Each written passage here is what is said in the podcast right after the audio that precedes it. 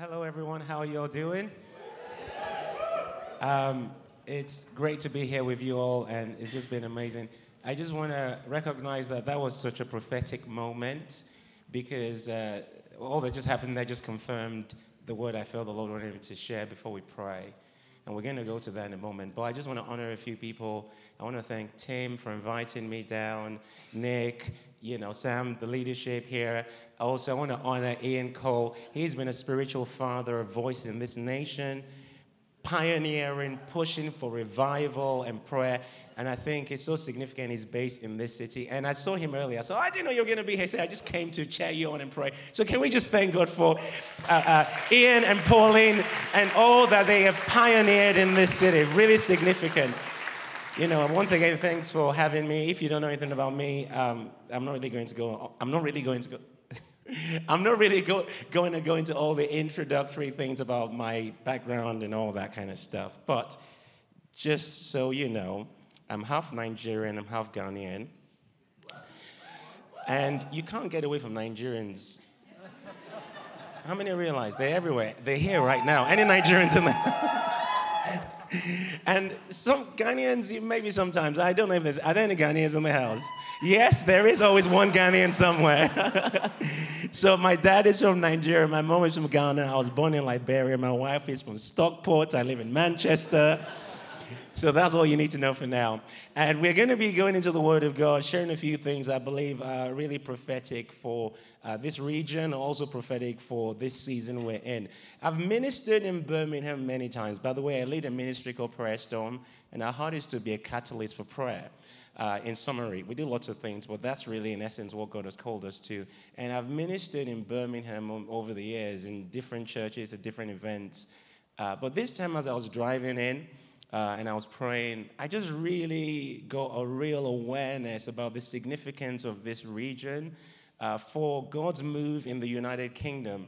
Now, that's not to say other regions are not important, but I really felt uh, it's like God was just pointing my attention. I could feel the weightiness of a responsibility, spiritual responsibility that God is placing on this region, and this part is key for the nation. But not just that.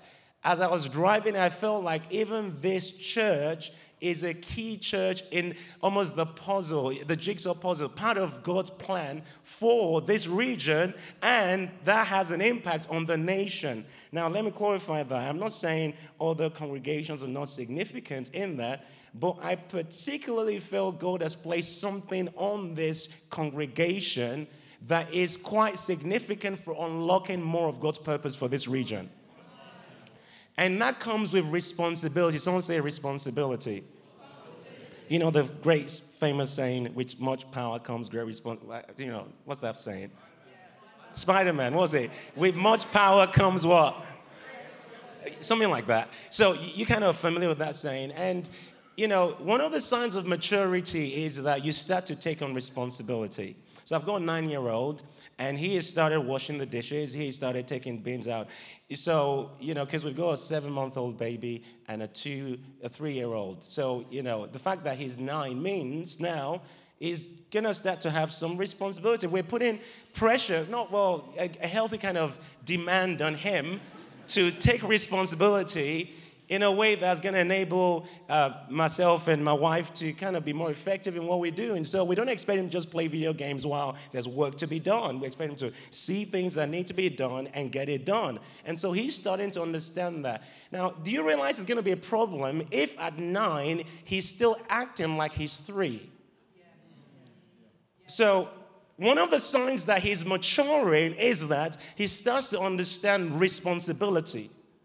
And I am starting to get concerned about the Western. In fact, I've always been concerned about the Western church because it's part of my calling and what God has called me to challenge. So get ready because it might get intense. We've got about thirty minutes. It's going to get intense. And I'm, I want to announce this to you. I'm not mad at you, just so you know that. I am truly a nice guy outside of the platform. In fact, I'm an introvert, believe it or not.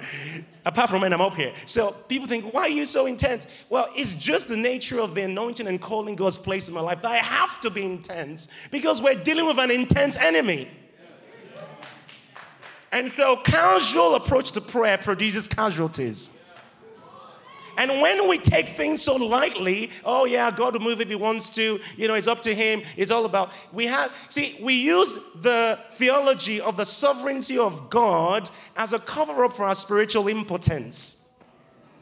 So we know God is going to do it. We don't realize he actually places responsibility or not. So I've been concerned that the Western church, especially in America and in the U K and even some parts of Africa that's influenced by the, the, the version of Christianity that has been exported from the West, the Western church has often become a nursery where babies are being fed and not a barracks where warriors are being bred.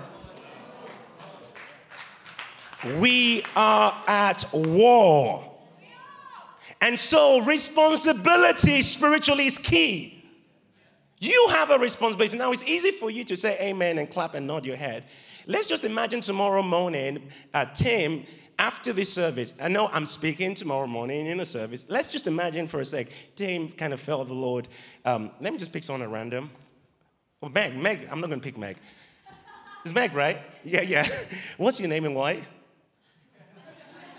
Samantha. Okay. What was that? What did you say? Bethan. Bethan. Bethan. Sorry, sorry, sorry. So different. I don't know how it's Samantha. I apologize. Now, Samantha, I mean, Bethan, Bethan, Bethan. Okay. Maybe there's something prophetic in there. Look what, what Samantha means. Right.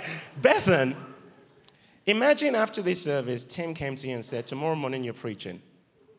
And imagine you only heard that after this service. I guarantee you, you're probably not going to go home and watch Netflix. You don't know. Well, I can guarantee you for majority of people, the moment you hear that the pastor, the leader, wants you to preach the next day, and it's something you didn't have at the forefront of your mind, you start to think, oh, Lord, what do you want to say? Oh, Lord, I, I don't know. You're probably going to go home and pray. Probably go, go home and go through the Bible. Lord, what, what do you want me to share to him? Lord, what is on your heart for the church? See, what happened is if you receive that invitation and you realize that God is speaking and God wants you to minister tomorrow morning, the moment Tim gives you that invitation and you receive it, what hits you is spiritual responsibility. That responsibility now starts to affect your actions and starts to determine how you spend your time. Because now you realize God wants to move and somehow he's decided to speak through me, or he wants to speak through me. I don't even know what he has to say. Lord, what are you saying? Father, use me. So in that moment, you're hit with spiritual responsibility, and that leads you to want to pray, to want to read the word, to receive something so that on Sunday morning, whenever the Lord, whenever Tim, maybe Tim is the Lord, Lord Tim, whenever the Lord has, whenever Tim has invited you to speak, you want to make sure that Sunday morning you have something to release. And so that sense of responsibility is what I'm talking about. Now, I want you to realize that without, uh, even if Tim didn't ask you to speak or no one asked you to minister anyway, anywhere, you, or from heaven's perspective, we all have that spiritual responsibility. But the problem is many of us wait for a platform or an opportunity before we start to take that responsibility seriously to the point where it affects our lifestyle. Because you don't need a microphone to preach before you pray and ask God what he is saying. You don't need an opportunity on a platform. And a lot of us in the West, and a lot of the people I even relate with, and I can see this even infecting a lot of, sometimes it's, it's such a, it's easy to fall into this trap. To think if God moves on the platform with you, that means you're doing well with God in your walk with him. You realize the platform can be, can, I think Leonard Ravenhill said this, the platform can be a display for our talents, but the prayer closet allows no showing off. So no man is greater than the prayer life. Doesn't matter how big the church is, doesn't matter how big the ministry is, before God and in heaven, you're as influential as the size of your heart and the depth of your walk with him behind closed doors. So that means you can have a growing ministry to the masses and a shrinking heart towards God. And no one knows it because everything on the outside looks good. When spiritual responsibility hits you, you start to value what's happening behind the scenes more than what's happening on the platform. So earlier on when, um, I, I, you know, what happened, the, the older generation was brought up. As I was praying coming here, the word that the Lord was stirring in my heart for this session is the prayer for the young adults, the prayer for the children. And we're going to do that in a few moments. However, the scriptural basis for that is Joel two twenty-eight. And we're going to be looking at that in a moment. So if you've got your Bibles, turn to Joel two twenty-eight. This is also quoted in the book of Acts. Joel two twenty-eight is a famous promise and uh, prophetic word that has been released that we now need to begin to partner with. It says, and it shall come to pass afterwards. Everyone say afterwards. Great. It shall come to pass afterwards that I will pour out my spirit on all flesh. Everyone say all flesh. All flesh. So can I remind you, in case it's not clear, that all flesh means all flesh. All flesh does not mean white flesh. It does not mean black flesh. It does not mean Christian flesh. It does not mean Muslim flesh. It means what? So that's actually, that means that when God says to pour his spirit on all flesh, he is seeing the outpouring of his presence upon nations, cultures, ethnic groups, whether they have religious backgrounds or not, whether they believe in him or not. He's going to pour out his spirit in a way that's going to be significant. And there's going to be evidence of that. And it looks like this. Your sons and your daughters will prophesy. Speak the word of God. Carry the decla- carry the heart of God and declare it. Your old men shall dream dreams, and your young men shall see visions. Verse twenty-nine, also on my maidservant, on my menservant and maidservants, I will pour out my spirit in those days. Now, what I love about the moment we just had there was it captures the spirit of this prophecy. Because in this prophetic word, you see different generations. You see the sons and the daughters. You see the old men dreaming dreams. You see, thanks Ian, Ian said hallelujah. You see the young men having visions. So I believe this is a picture of a cross-generational expression of the move of God. What I believe this verse is giving us a picture of is in the move of God in the end times, it's going to have this D N A of a cross-generational kind of approach. It's not going to be just one generation. You know, some people say, like, oh, yeah, older people, you know, you've done your bit, you're passing on the baton. I don't really think that's the best imagery. I don't think they're passing on the baton. I feel like we are running together. It, it, does that make any sense? So they have a significant part to play, and the young generation has a significant part to play. Now, believe it or not, I'm going to be forty this year. I know I look fifteen, but I'm going to be forty this year. And now I've got a nine-year-old. I moved to the U K as a missionary in, in two thousand one. So I've lived more of my life in the U K than elsewhere. And I've come to take this nation as my nation because God called me here for a move of his spirit. When I came, I was seventeen. Now almost forty, so I've shifted in generations, and I'm now looking at my nine-year-old and looking at the teenagers. And I'm realizing the world they're growing up in is completely different to the world I grew up in. So I'm saying to my son, you can't just be playing video games and watching movies all the time because we are at war. And we don't train warriors by just enter- entertaining them all the time. You train warriors with discipline.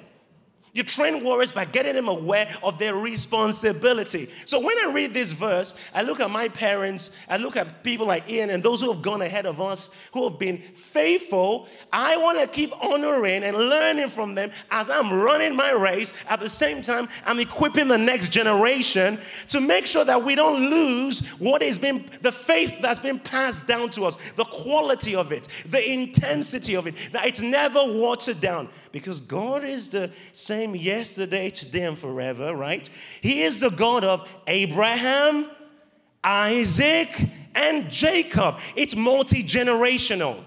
The promise God gave to Abraham, Abraham did not see the fullness of its fulfillment in his day. So Abraham received the promise. The Lord said, I'll make you, you know, father to many nations, and your descendants shall be as the sand of the sea and the stars in the sky. He received this incredible promise. And any of us who receive those sort of promise will be like, wow, God, this is incredible. You see, and because we tend to be, we tend to uh, naturally, you know, lean towards the kind of just selfish kind of thing of, oh yeah, I think God is going to do that through me. Abraham might have just been, I don't know where Abraham's mind was, but to receive such a promise, like, wow, that's a huge promise that my descendants will be as the sand on the seashore. But by the time he died, I guarantee you, he did not see that promise fulfilled in its fullness. So he gave birth to the seed that was going to carry on with the promise. But he had to steward that promise well and disciple the next generation to carry it, and the next generation to carry it. And then we see from one generation to the next, what God has spoken is almost building and building and building in intensity. But do you realize if you don't steward God's word to you well, it would affect the next generation? The compromise of one, let me say it this way, the captivity or the, yes, the compromise of one generation often becomes the captivity of the next generation. So I can't just think, oh, you know what, um, you know, yeah, I know God's promised revival. I'm just going to live in secret sin over here. I'm just going to live in compromise. I'm not really going to take prayer that seriously. I'm only going to uh, read the Bible, or only going to spend time with God when I have a ministry opportunity. Even though we don't always articulate that way, if that's the fruit of our life, that's going to impact the next generation. See, you, you can't just preach a message. You have to first live the message. And then when you live the message, when you preach it, God uses your sound to bring an awakening to people's hearts. But in the twenty-first century church, we've often valued people that can speak and teach. So we have great giftings on the platform, but the depth of their walk with God behind closed doors is often shallow. The fact that you can articulate theological truths and the fact that you can teach does not necessarily mean you know God. Because in the twenty-first century church, we have come to worship at the idol of giftings. So we love people that can communicate. Can I say to you, when Peter preached on the day of Pentecost, that message Peter preached, it was powerful not because of Peter's ability to speak.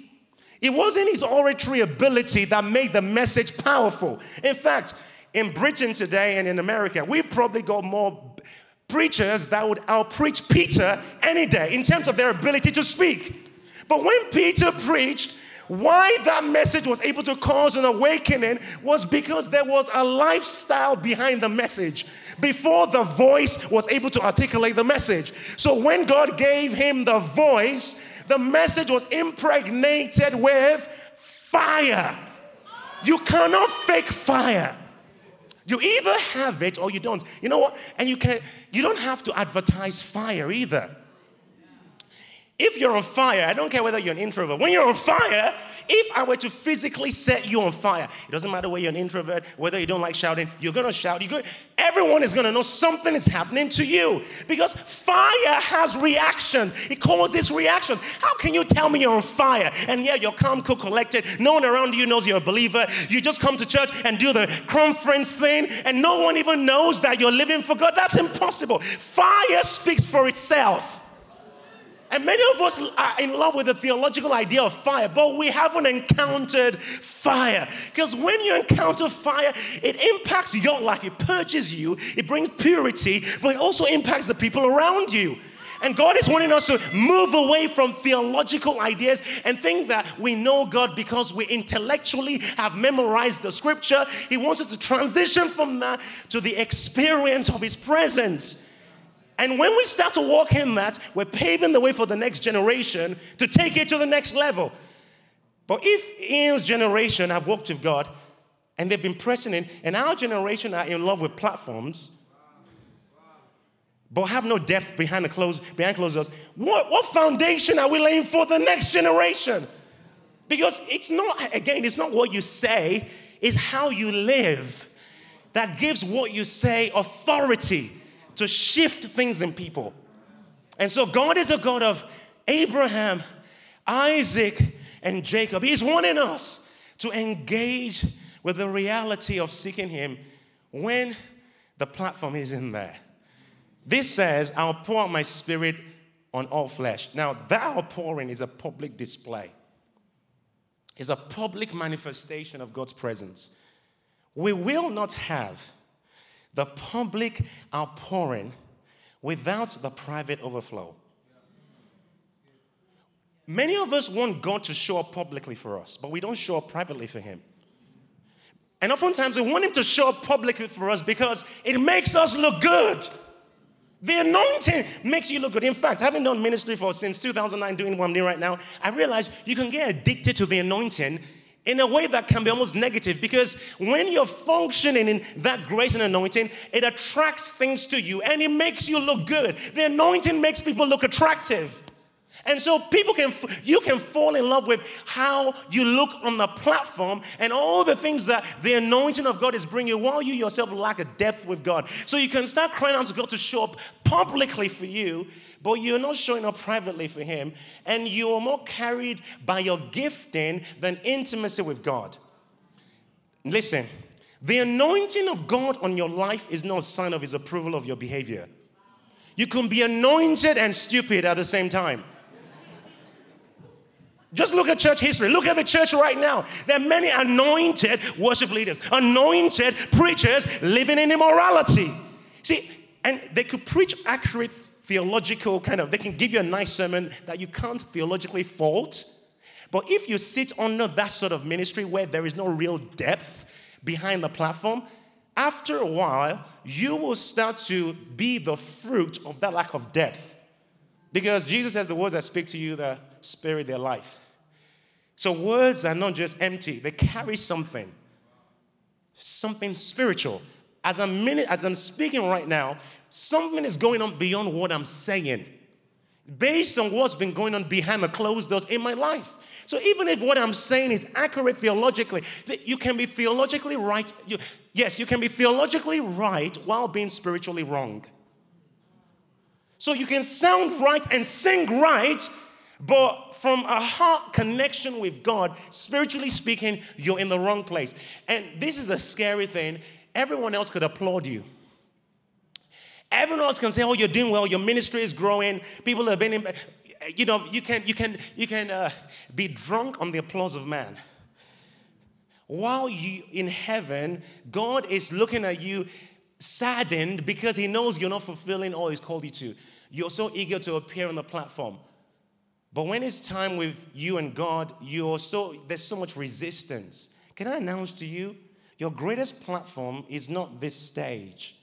Your greatest platform is your secret place.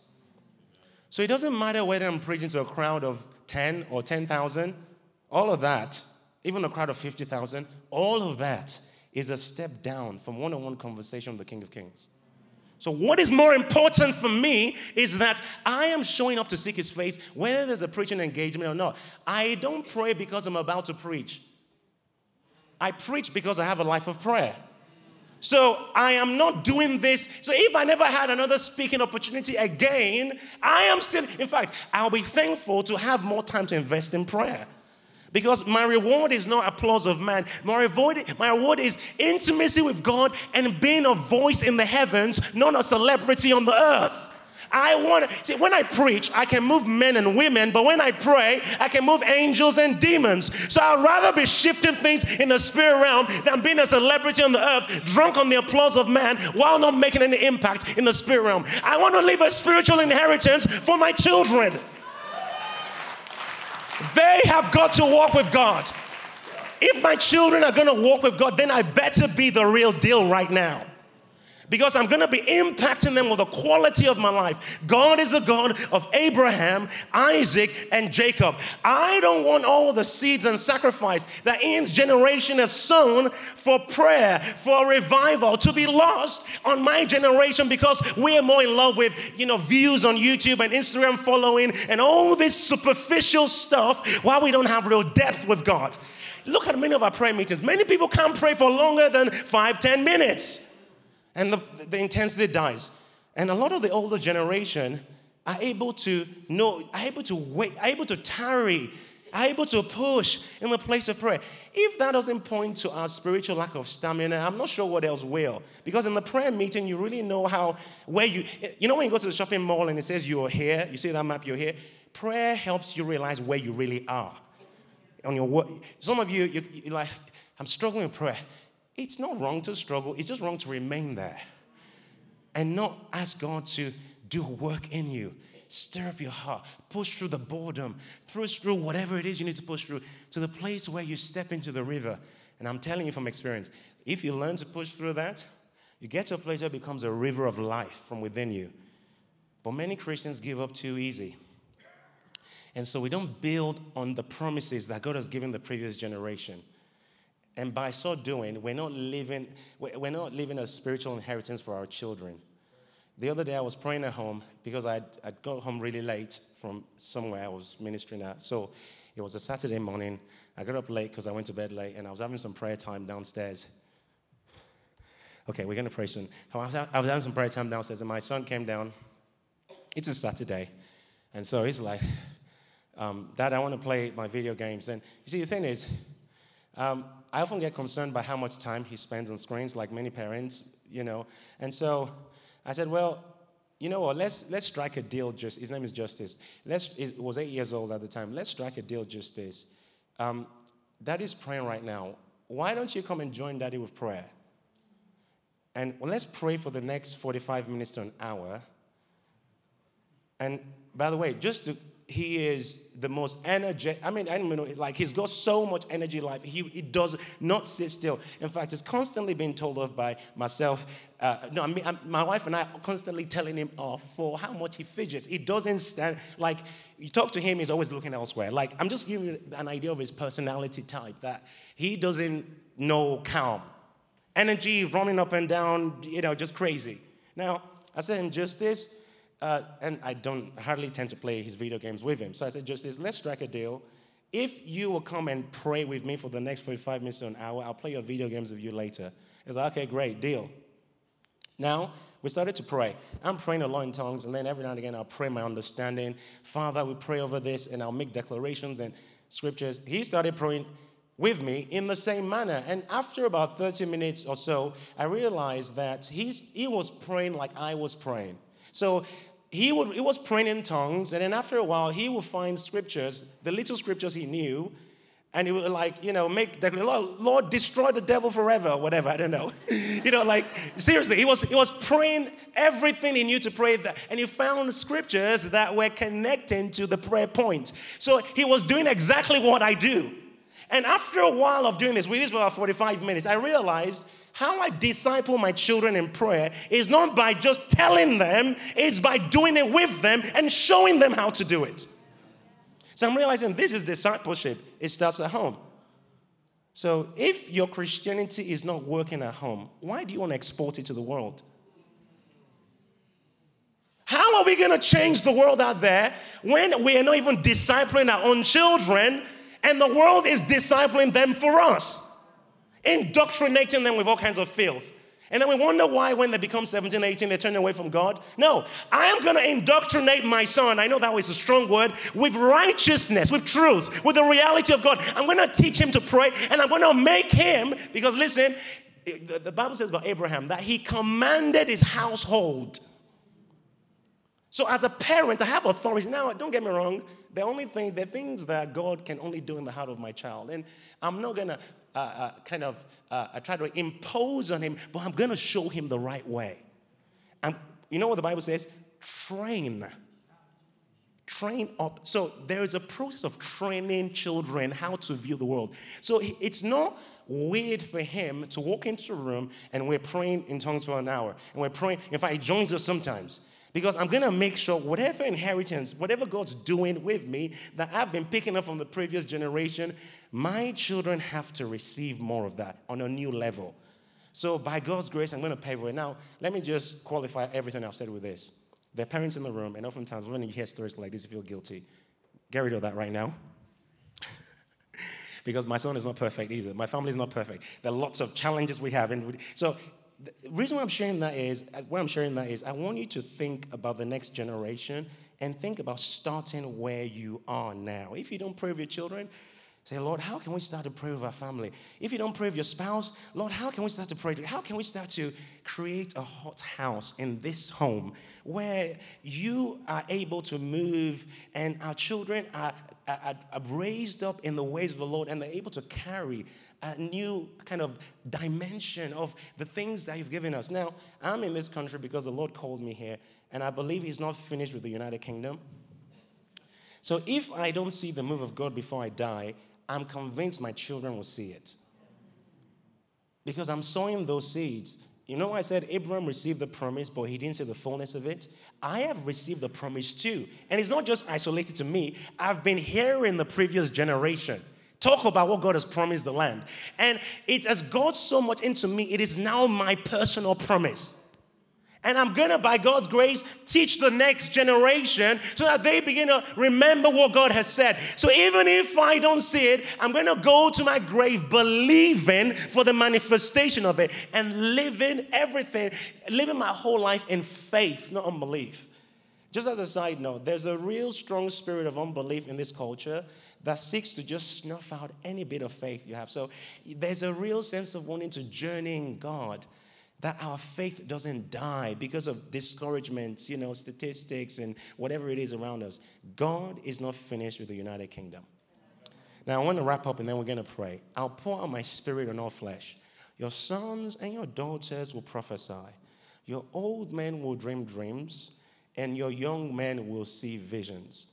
The language of the outpouring of God's spirit in the last days is going to be prophecy, dreams, visions. There's going to be an increase of that. And that's already happening to a certain degree. But there's going to be more of it. So we're going to pray that God would pour out his spirit on all of us afresh, on our children, on our parents' generation, on our, you know, nine-year-olds and teenagers, that there would be a real sense of an increase of the prophetic move of God.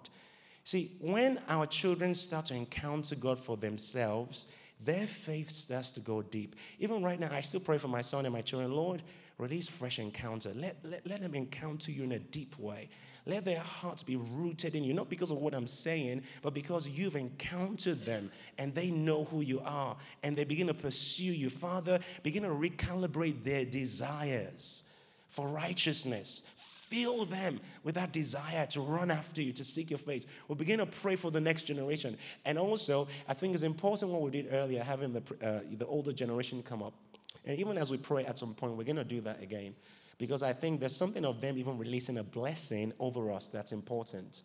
That the Lord would, you know, the heritage, the history they have with God, the promises God has given them, that we will begin to run with it, with a whole new level of radical devotion to him. And we're going to start in this place of seeking him in the private place, to the point where we are walking in the overflow of his presence when there is no platform. So that when he gives us platforms, our private overflow becomes a public outpouring. And people's lives are changed, not because of how great we speak or sing, but because there's something deep going on behind closed doors. Do you understand with me? If we could get the band up, uh, that would be amazing. I don't know what you should play. I don't know, something that goes with the message, you know, and some something anointed, spirit breaker. I don't know, something that just goes with the vibe of what we've just been speaking. Um, and we're going to pray. I think the starting point is saying, Lord, we don't want to just be, um, we don't want to we don't want to be people that can talk the talk well. We don't want to just be people that can sing the songs well. Father, we want this to go so deep in us that we begin to embody the prophetic word about the outpouring of your spirit, that we begin to carry the promises of the previous generation to a whole new level. We begin to remember the words you've spoken and that we will not conform to the systems of the world around us, regardless of how intimidating it becomes, because the culture is going to get more negative towards people like us and our faith. But Lord, we don't want to back down under the pressure. We want to live this out in authenticity, in humility, be faithful witnesses for you, God. Not just when we have a microphone, but when no one is looking. Let this go deep in us, Lord. Do you understand with me? And so the starting point of this prayer is, Lord, do a deep work in me. I want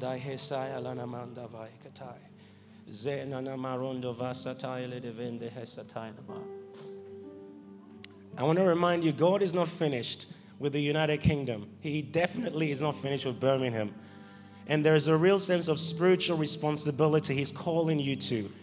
I know many of us in this room already pray in some way.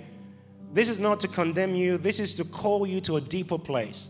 Saying, Lord, I want to go to, I want to go away from meetings like these and, and, and seek you in a deeper way like I've never done before. I want to learn when to turn off the T V and, and Disney Plus and Netflix and YouTube and, and all the things that are distractions. I want to learn how to create more space to go deeper beyond just five-minute prayers. Lord, I want to learn how to linger, how to wait, how to press into your presence. Even when I'm feeling bored in my flesh, I want to learn how to slay the, fe- the flesh by saying yes to you and not giving in to the desires of the flesh. I want you above all else. I want you above everything else, Lord. So let that work start in me. Lead me into the place of deep devotion. Come on, pray over yourself right now. The starting point of our intercession is that God does a deep work in us. A deep work in us. Lead us to a place of deep devotion. A place of deep intimacy with you, where we begin to feel your burdens and we begin to feel your heart, Lord. Move us away from the superficial and take us to the deep, for deep calls unto deep. We want to be faithful to the calling. We want to be faithful to the promise upon the region. Your prophetic words over Birmingham, your prophetic words over the United Kingdom. We want to be faithful to it.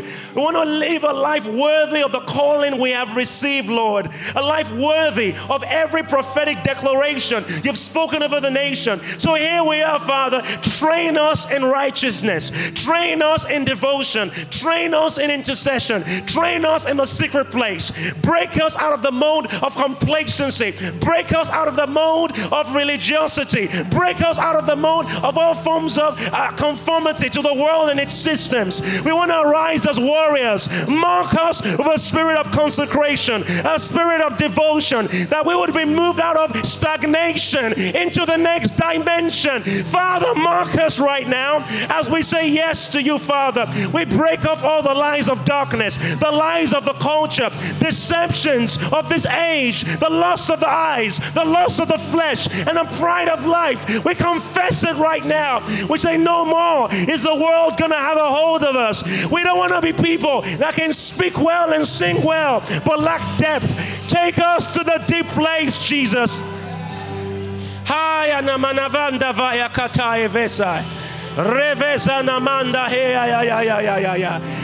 us to the deep place. Take us to the deep place. Oh, deliver us from shallow Christianity. Deliver us from complacent Christianity. Take us to the deep place, Holy Ghost. Vanai, Vanai, Vanai, Vanai, hey! Mark us with a spirit of revival. Mark us with a spirit of travail. Break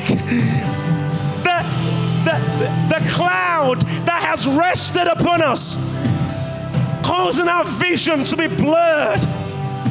Let it begin to lift right now as your presence invades our world. Mata lede vakataye. Amanana manda balede vesakabai. Hey! Ay, ay, ay, ay, ay, ay, ay, ay, ay. From one generation to the next. From one generation to the next, let the works of the Lord multiply and impact. That for the glory of the Lord will cover Birmingham. The glory of the Lord will cover the United Kingdom as waters cover the sea. Start with me, Holy Ghost. Ah.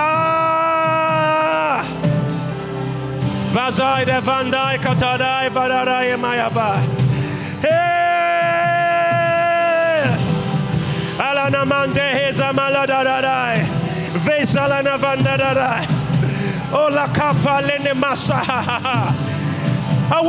fire within us. Awaken the fire within us. Hey. Oh, spiritual responsibility. But when I begin to feel the weight of it, Lord, Malai Mahesa Onomanda Hatai, Abila Janda Basa Tale Dava, Oya Kamala Basa Tale, La Aye Aye Aye Aye Aye Aye, Venanae, Venanae, Venanae, Venanae, Zenanamandaya Kasata Ledeva.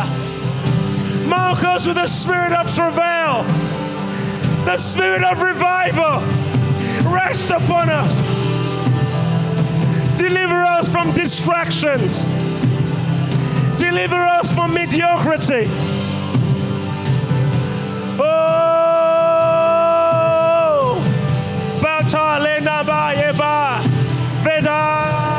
come on, call out to heaven. Call out to the Lord. Call out to the Lord. Say, Lord, I want to be different this year. Take me somewhere I've never been before. Hey! Vadai, vadai, vadai, vadai. Zamanana banda vekatayeva. Rava venana namaneva. Vadada bandai, vadada bandai, vadada. Rebe baba ya vanda zandai. Vadrova zeke balada bandai. Made, made, made, vade, vade, vade, vade, vade, vade, vade.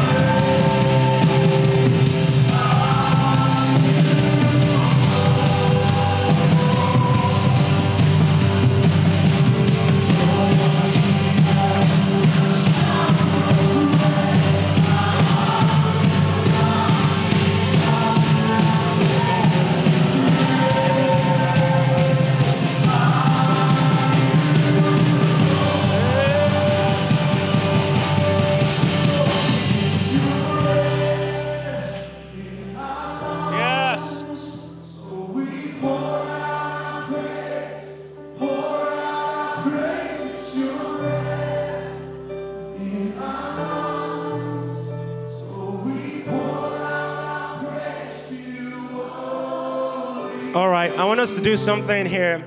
You know, all the over sixties that came up on the platform, what I love us to do is to have, I, I don't know if Ian and Pauline can come up on the platform, and all the other over sixties, I'd like you to spread out amongst everyone here so we can have almost every one that represents the younger generation. I want you to connect to another person of those that are over sixty in such a way that there are prayer groups being formed all across this auditorium. And we're going to have those over sixty begin to pray over the younger ones, the ones that are under sixty, okay? And also the younger ones begin to pray over the older generations. Does that make sense? I don't know how we're going to do it practically, but can the over sixties kind of just spread out amongst the... Co- In fact, maybe...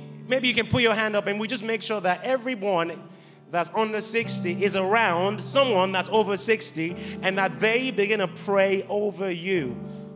Does that make sense? Okay, can we go and we do that? And Ian, I don't mind if you and Pauline can come up, that'll be awesome, because I would love us to pray over this as it's happening right now. And what we're going to be praying is, a, is an alignment with Joel two twenty-eight.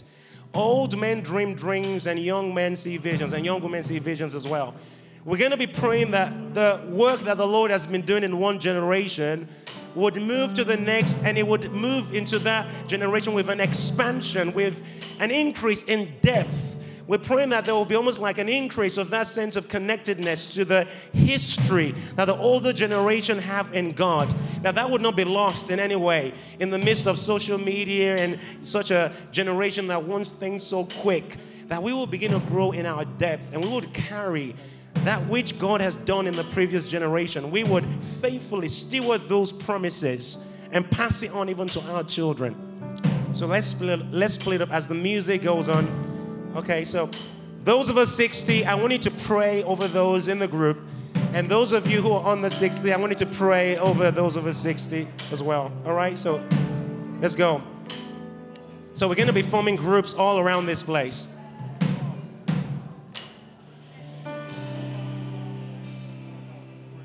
Everyone, please try to find a group.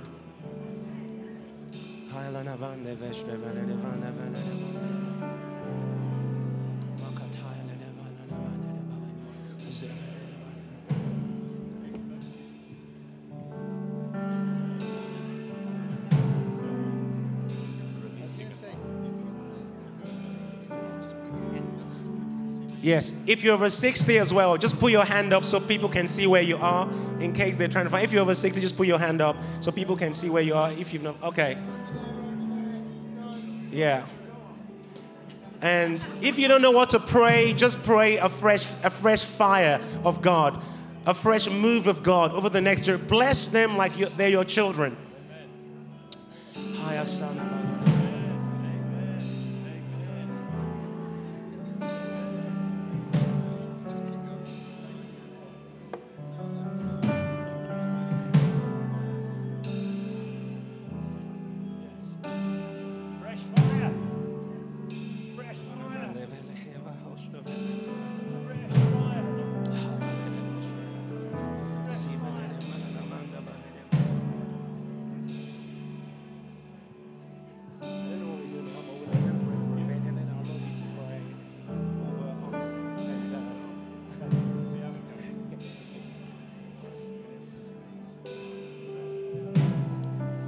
Yes, Lord.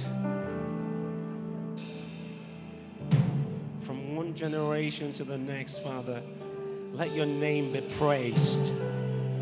Depth, we pray fire, fire, Lord.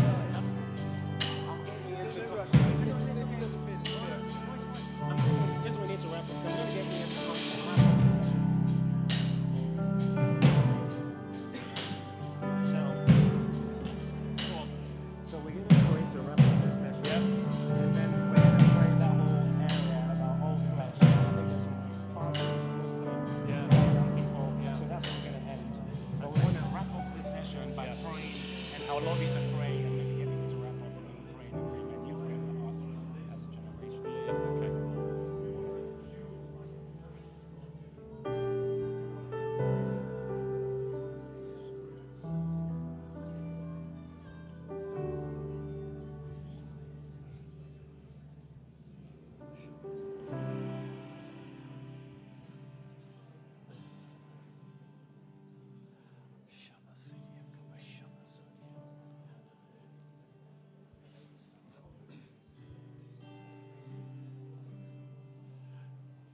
Yeah, okay. Okay, I just want to um, pray, wrap wrap this up, stay where you are. Um, I was just praying with um, with uh, Nick, and uh, and um, th- this phrase came into my mind, and I thought, oh, I can't pray that, but I did, and I'm going to pray it over you. And it's this: Father, I want to pray that this church will be full of flaming Christians. Amen. Is that okay? Yeah. So turn to the person next to you and say, Lord, I want my brother, my sister to become a flaming Christian. Is that all right? Is that all right, Pastor? Yeah, too late now. In the, come on, pray it. In the name of Jesus, fresh fire, flaming Christians, on fire for God.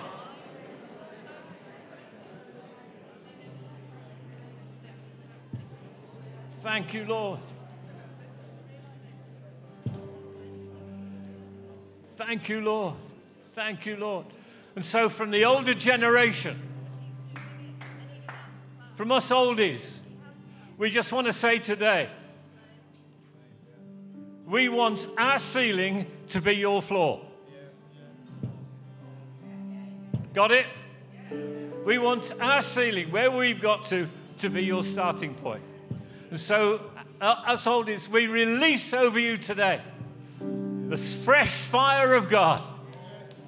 Receive it in the name of Jesus. And if you want to receive it now, put your hands up and we'll say, Lord, now release fresh fire. Come on, receive it. You tell God, Lord, I receive it today. Fresh fire across the generations.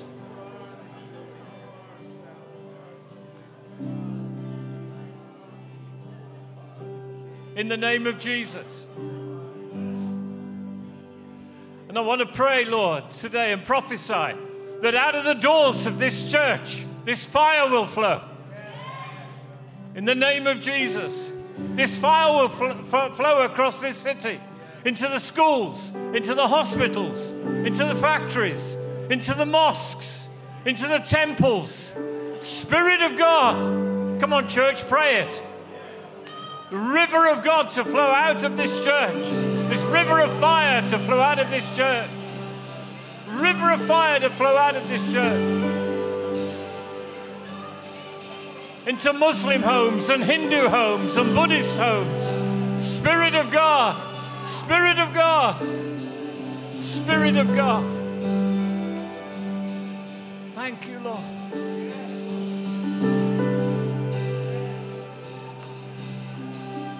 Anything else?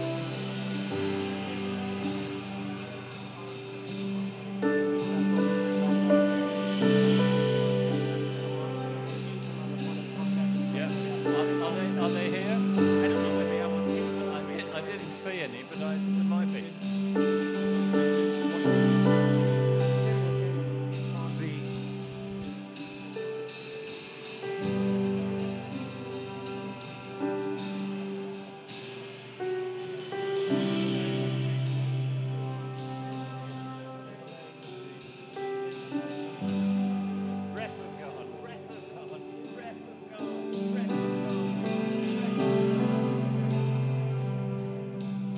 So we're going to do one thing and then we're going to wrap up. You know, when I was uh, speaking, I made emphasis on the fact that the Lord will pour out His Spirit on all flesh.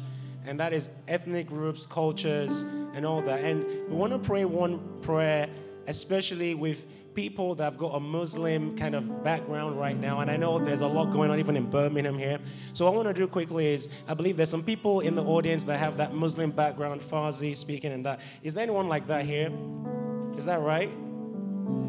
No? No?